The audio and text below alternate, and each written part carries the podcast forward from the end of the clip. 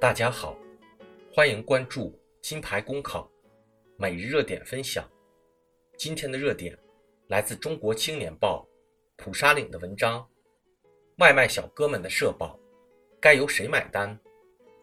春节过后，大城市的劳动密集行业短时间用工短缺，快递点爆仓，停摆平线。有网友戏言：快递小哥都去送外卖了。这一现象背后，是快递员、外卖员、网约车司机等从业者就业不稳定、保障缺失，共享经济商业模式兴起，企业用工短期化。专家建议员工社保应谁受益、谁负责，工作多久保障多久，但怎么落实，还得探索。共享经济。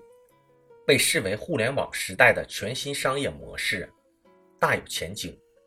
但有前景的东西，在现实土壤中又屡屡暴露出各种矛盾。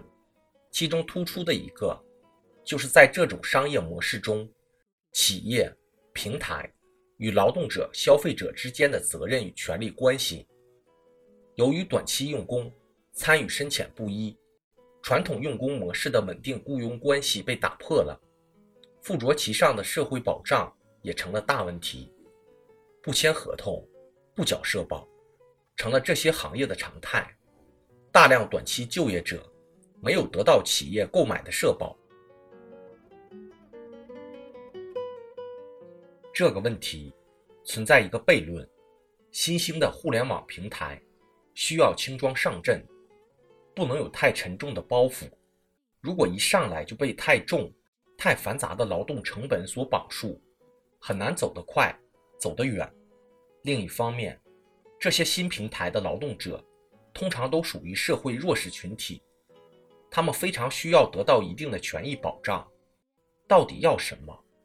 这里头需要解决取舍与平衡的问题。从专家建议和国际惯例上看，都是希望确定一种完全劳动关系。从而加强劳动者权益维护。比如此前典型的共享模式优步出问题的时候，美国、瑞士等都有相关裁定，认为司机是公司的员工，要为司机购买社保。或许正因如此，国内专家也建议要强化平台的劳动保障责任，谁受益谁负责，受益多少负责多少。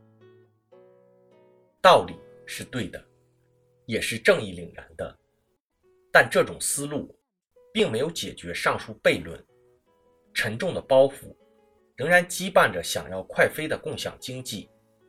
既然认定了共享经济模式的劳动关系会越来越多，灵活用工是趋势，现有的社保模式就应该快速的与之匹配。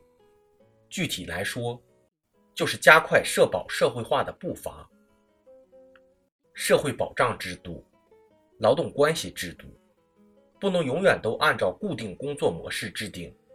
在这些新兴行业，用传统的方式管理容易出现混乱。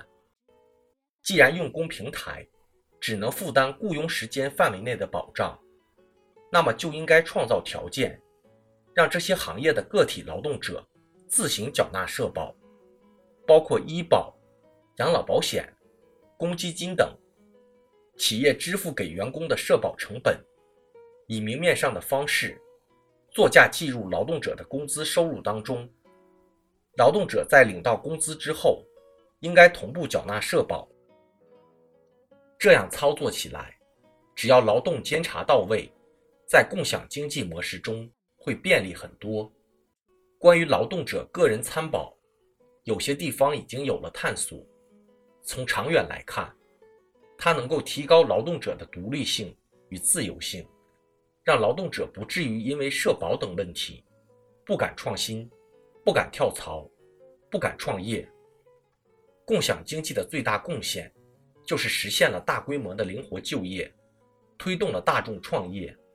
管理部门不应该卡在一个劳动关系归属上，进退失据。需要真正在劳动制度方面创造与其匹配的条件，有效舒筋活血，从而更好的解放劳动者，保护劳动者。这比简单逼着企业吞下所有成本要靠谱得多。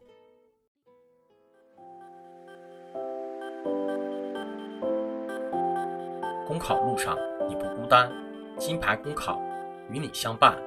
金牌公考是一个由在职公务员组成的公益性公考经验分享平台。近期，我们新上线了公考面试新专辑。如果你在准备参加面试，欢迎你随时进入播客主页关注收听，同时也可以关注金牌公考微信公众号，接收我们每天最新鲜的节目推送，随时与我们交流互动。